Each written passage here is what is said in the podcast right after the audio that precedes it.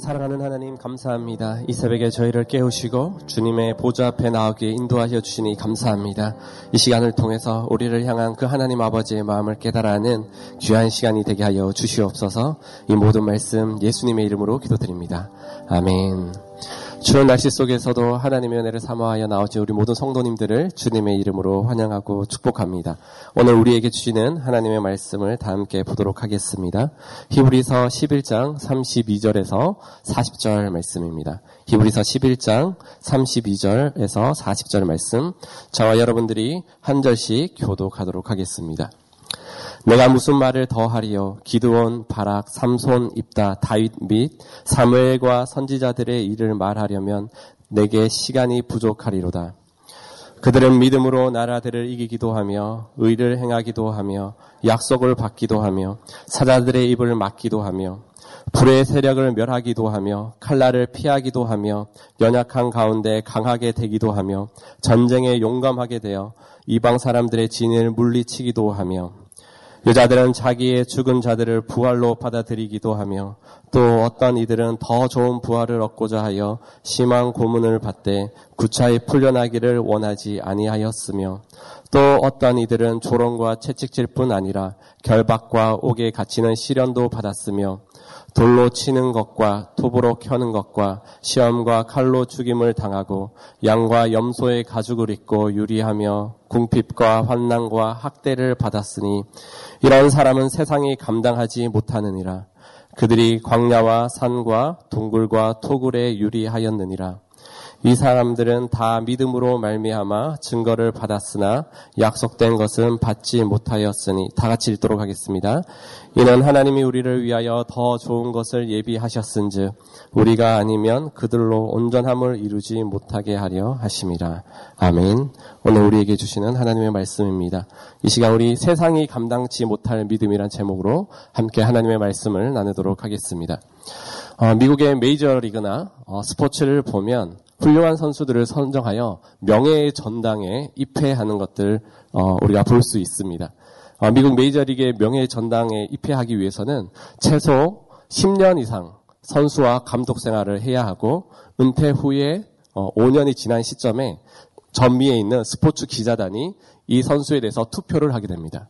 그 투표를 해서 75% 이상의 득표를 받는 사람이 바로 메이저리그 명예의 전당에 입성하게 됩니다.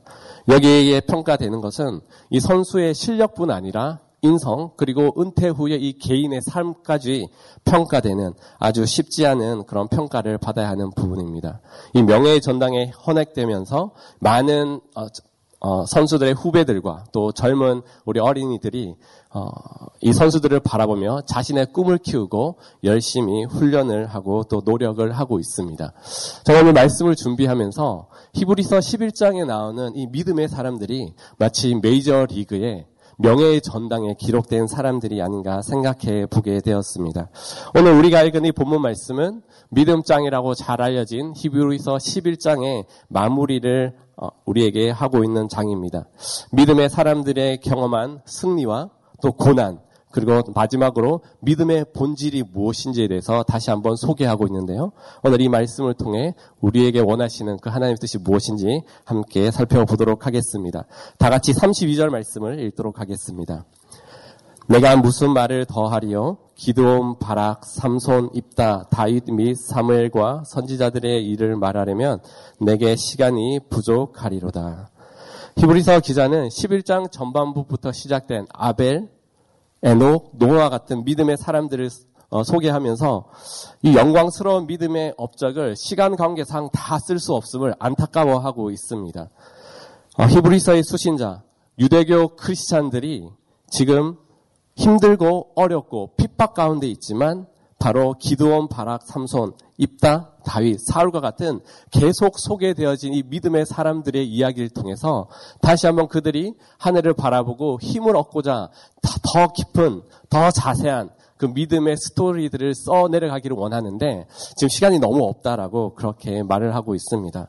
이 히브리서의 수신자들은 아마 이름만 들어도 이 그 성경의 인물들이 어떠한 삶을 살았었고 그들에게 모범이 되었는지 잘 알고 있었었습니다. 바로 유대인의 역사, 이스라엘의 역사 가운데 이 많은 이름들이 기록되어 있었었고 아, 이 사람은 참 훌륭하지.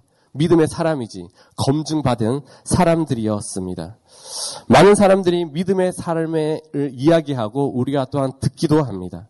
특별히 핍박 가운데 있는 유대교 크리스찬들은 현재 자신이 가지고 있는 믿음이 확고하고 완전한 것이 아니라 핍박 속에서 그 믿음이 흔들리기도 하고 다시 유대교로 돌아가려고 하는 그 유혹 속에서 있는데 바로 이 믿음장에 소개된 이 믿음의 사람들을 통해서 다시 한번 하나님을 바라보고 이들이 이룬 승리와 하나님께서 이들 가운데 이루신 놀라운 역사함들이 그 다른 것이 아니라 이들 지금 고난 가운데 있는 이들도 다시 한번 경험할 수 있다라는 격려와 또 겉면의 메시지를 담고 있습니다.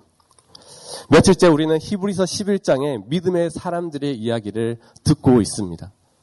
설교뿐만 아니라 성도님들이 개인적으로 하나님의 말씀을 읽을 때도 성경 말씀 가운데 나오는 이 믿음의 사람들을 볼 때마다 여러분들은 어떠한 생각을 하고 이 말씀을 읽고 계십니까?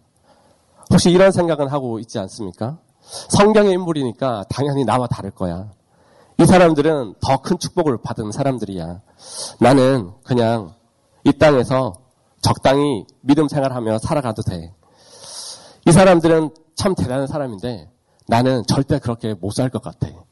라고 생각하고 계시진 않습니까? 믿음장에 소개된 이 많은 믿음의 사람들은 우리와 동일한 성정을 가진 사람들입니다. 역사 속에서 이 땅을 밟고 살았던 사람들이고 이들 안에 죄성이 있었고 연약함이 있었고 다 동일하게 넘어졌던 사람들입니다.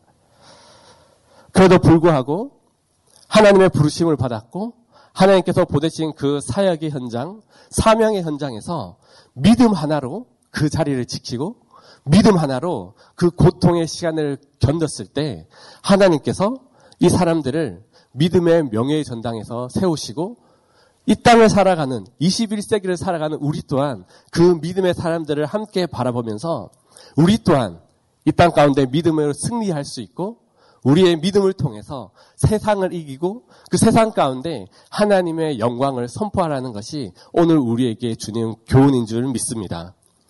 이 믿음의 스토리가 단순히 성경에 기록된 유명한 인물에 그치는 것이 아니라 오늘 하나님께서 우리에게 우리도 그 믿음의 길을 걸어갈 수 있다라고 도전하고 계신다라는 것입니다.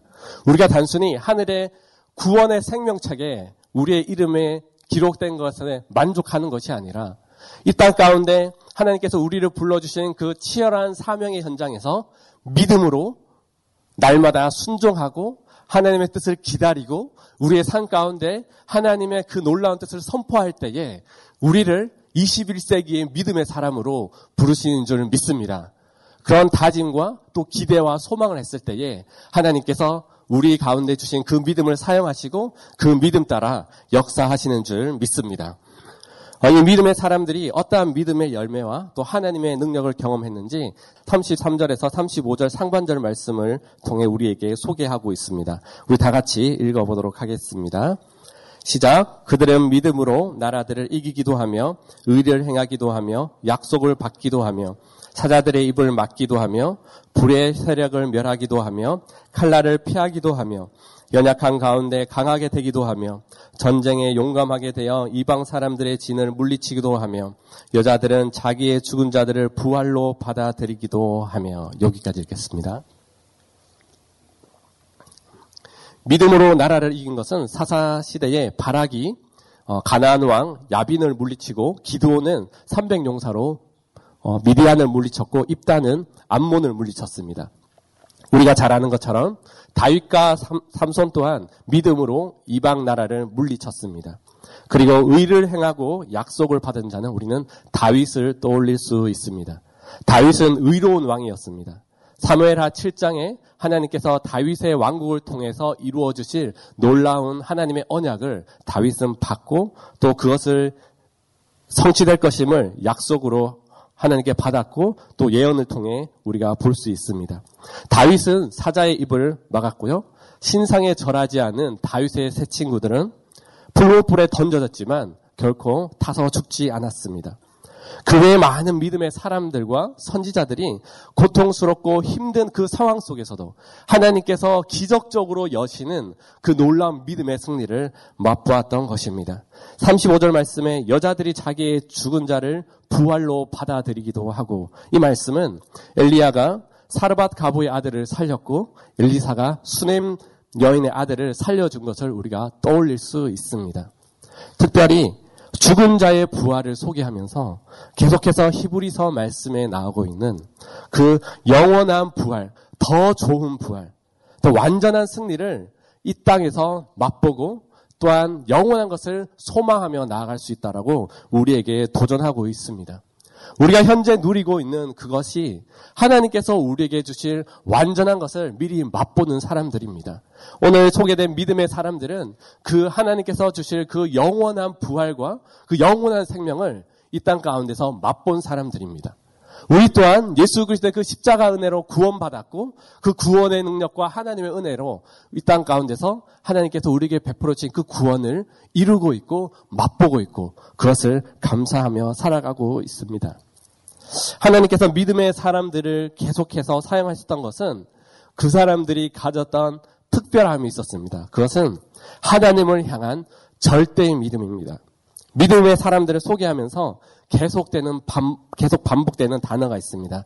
바로 by faith라는 믿음으로 다른 단어를 계속해서 사용하고 있습니다.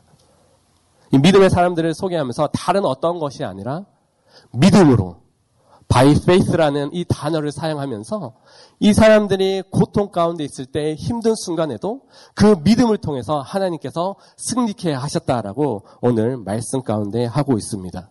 우리의 이성과 경험을 초월한 놀라운 기적들을 맛본 믿음의 사람들입니다. 이 사람들은 하고 싶은 것만을 한 것이 아닙니다. 믿고 싶은 것만을 믿었던 사람들이 아닙니다. 절대 바라볼 수 없는 그런 환경 속에서도 오직 하나님을 향한 절대 믿음을 통해서 그 믿음을 통해서 이루실 그 하나님의 역사와 믿음을 바라봤던 것입니다. 특별히 오늘 이 아침과 오늘 저녁에 우리가 부흥회를 앞두고 있습니다. 여러분들은 어떠한 믿음으로 이 아침에 오셨고 또한 저녁에 오실 것입니까?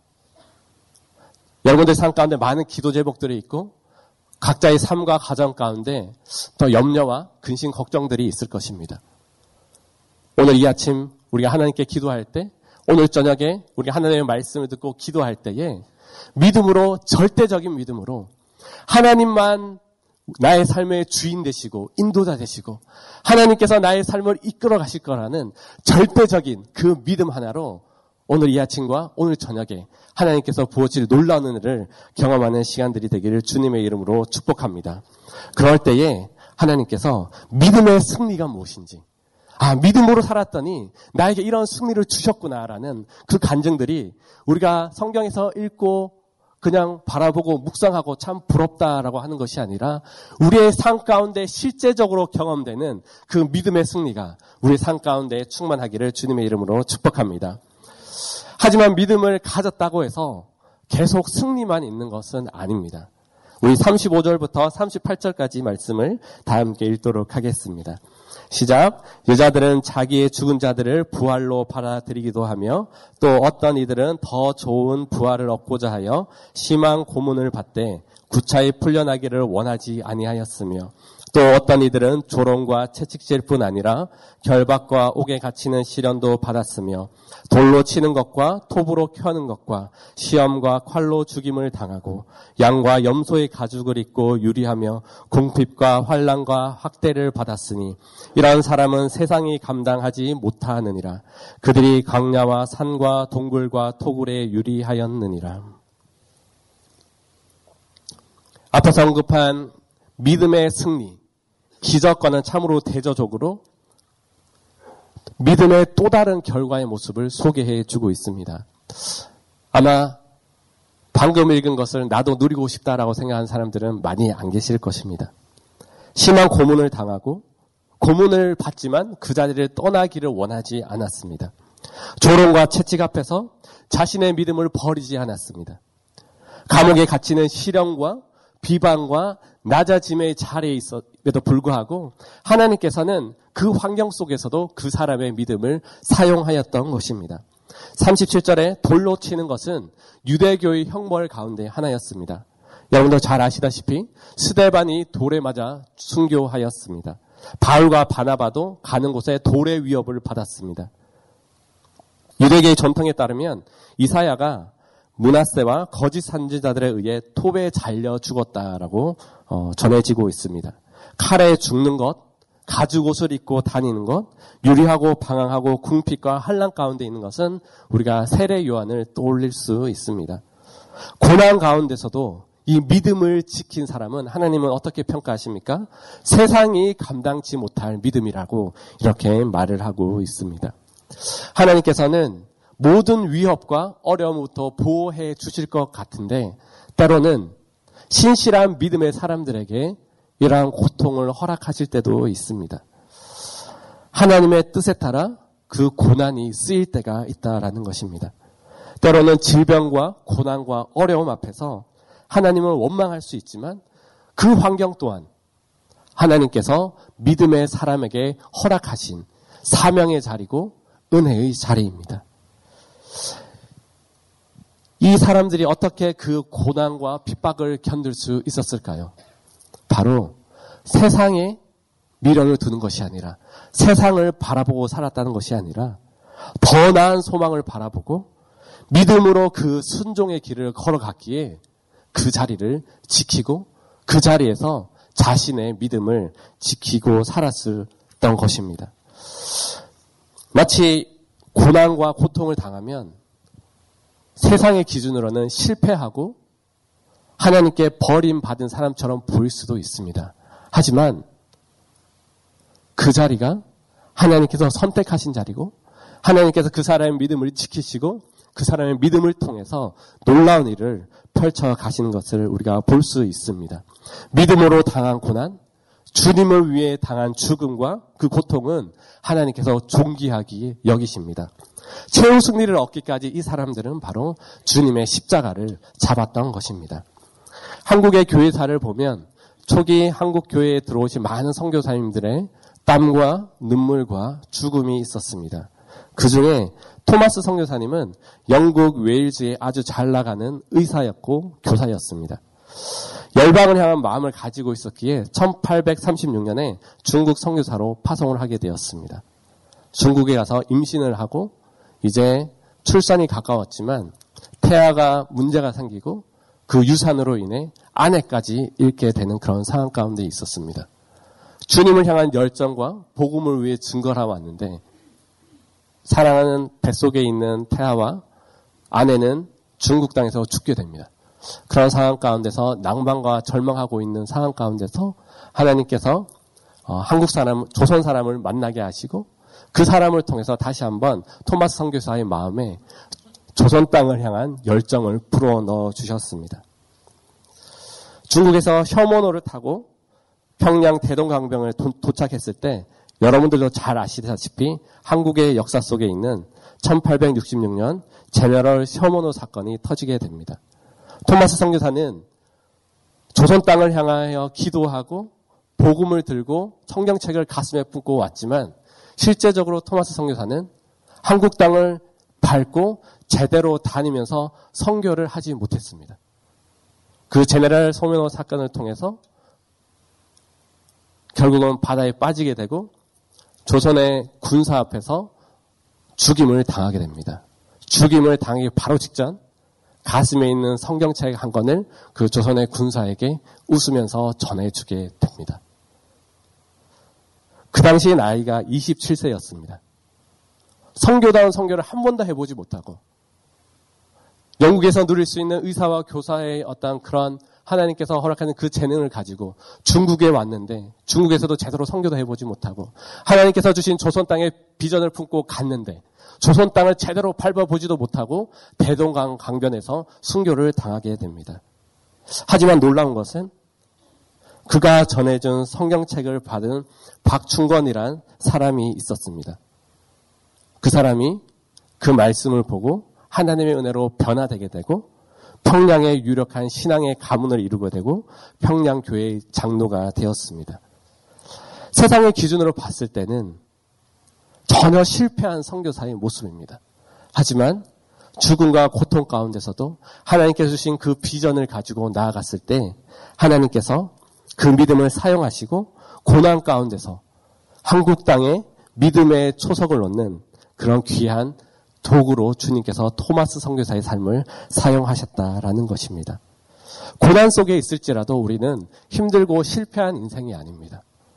고난 속에서도 하나님께서는 그 믿음을 사용하시고 우리에게 하나님을 향한 전적인 믿음을 바라고 계십니다.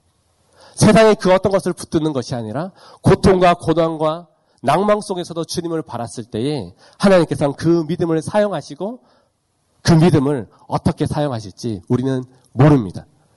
그 믿음을 하나님께서 온전히 받으셨을 때에 우리의 대를 지나서 때로는 우리가 알지 못하는 그 믿음의 현장에서 그 믿음을 사용하는 줄 믿습니다. 우리 다 같이 39절에서 40절 말씀을 읽도록 하겠습니다. 이 사람들은 다 믿음으로 말미암아 증거를 받았으나 약속된 것을 받지 못하였으니 이는 하나님이 우리를 위하여 더 좋은 것을 예비하였은즉 우리가 아니면 그들로 온전함을 이루지 못하게 하려 하심이라. 히브리서에 소개된 믿음의 모든 사람들은 믿음으로 하나님께 인정받은 사람들이었습니다. 그러나 완전한 약속은 받지 못하였다라고 말합니다. 구약의 믿음의 사람들은 오늘날 신약을 시대를 사는 우리처럼 완전한 약속을 받지 못했다라는 것입니다. 구약의 사람들은 오실 메시아에 대한 흐릿한 그림자를 바라보고 그것을 믿음으로 바라보고 살았던 사람들입니다. 하지만 하나님께서 우리를 위해 더 좋은 것을 예비하셨다라고 말합니다. 그 더 좋은 것은 무엇입니까? 바로 예수 그리스도의 십자가 복음입니다. 예수 그리스도께서 이 땅에 오시고 우리를 위해 죽으시고 부활하시고 하늘로 승천하시고 다시 오실 그 메시지가 이 땅을 살아가는 우리에게 힘과 능력이 된다라는 것입니다. 그 약속이 여러분의 약속인 줄 믿습니다. 우리가 그 약속이 있기에 오늘도 이 자리에 와서 기도할 수 있고 하나님의 은혜를 구할 수 있는 것입니다. 우리가 예수 그리스도께서 우리에게 주신 우리를 구원하시고 살리시고 영원한 생명으로 인도하시는 그 놀라운 약속이 있기에 우리는 오늘도 우리 삶 가운데 낭망하고 넘어지더라도 다시 일어날 수 있고 다시 십자가를 바라보면서 또 다른 은혜를 구하고 소망하며 나아갈 수 있다라는 것입니다. 예수 그리스도의 그 약속은 영원한 것입니다. 변치 않는 것입니다. 우리의 삶 가운데 지금도 역사하시는 그 믿음이요 약속인 것입니다. 그 약속의 은혜가 성경에 기록된 책에 갇힌 약속이 아니라 오늘 우리의 삶을 일으키시고 붙드시고 우리를 믿음으로 인도하게 하는 그런 놀라운 약속이 되는 줄 믿습니다. 그럴 때에 영원한 대제사장 되신 계속해서 우리가 히브리서 말씀을 통해서 예수 그리스도께서 영원한 대제사장 되신다. 유대교 크리스찬들이 힘들고 낭만 가운데 있을 때 그들은 자꾸 유대교의 전통을 따라가고 싶어 하지만 영원한 대제사장 되신 그 예수 그리스도를 바라볼 때에 이 힘들고 어려운 이 믿음의 여정, 믿음의 길, 믿음의 경주를 하는 그 과정 가운데서 우리가 승리할 수 있다라고 우리에게 말을 해주고 우리에게 또 다른 약속으로 함께 해주고 있는 것입니다. 우리가 온전히 예수 그리스도를 바라볼 때에 영원한 약속인 변치 않는 약속. 오늘도 우리와 함께 계시고 우리와 함께 숨쉬고 우리와 함께 하시는 그 십자가 은혜가 있을 때에 우리 가운데 하나님의 놀라운 승리가 있는 줄 믿습니다. 하나님의 말씀을 마무리하도록 하겠습니다. 믿음은 이 땅을 살면서 세상의 어떠한 소원을 성취하는 도구가 아닙니다. 그리고 주관적인 감정이 아닙니다. 믿음은 우리에게 주신 그 하나님의 약속을 바라보고 신실하게, 성실하게, 진실하게 이 믿음의 길을 걸어가는 것을 믿음이라고 합니다. 그 믿음에는 순종이 따라와야 합니다.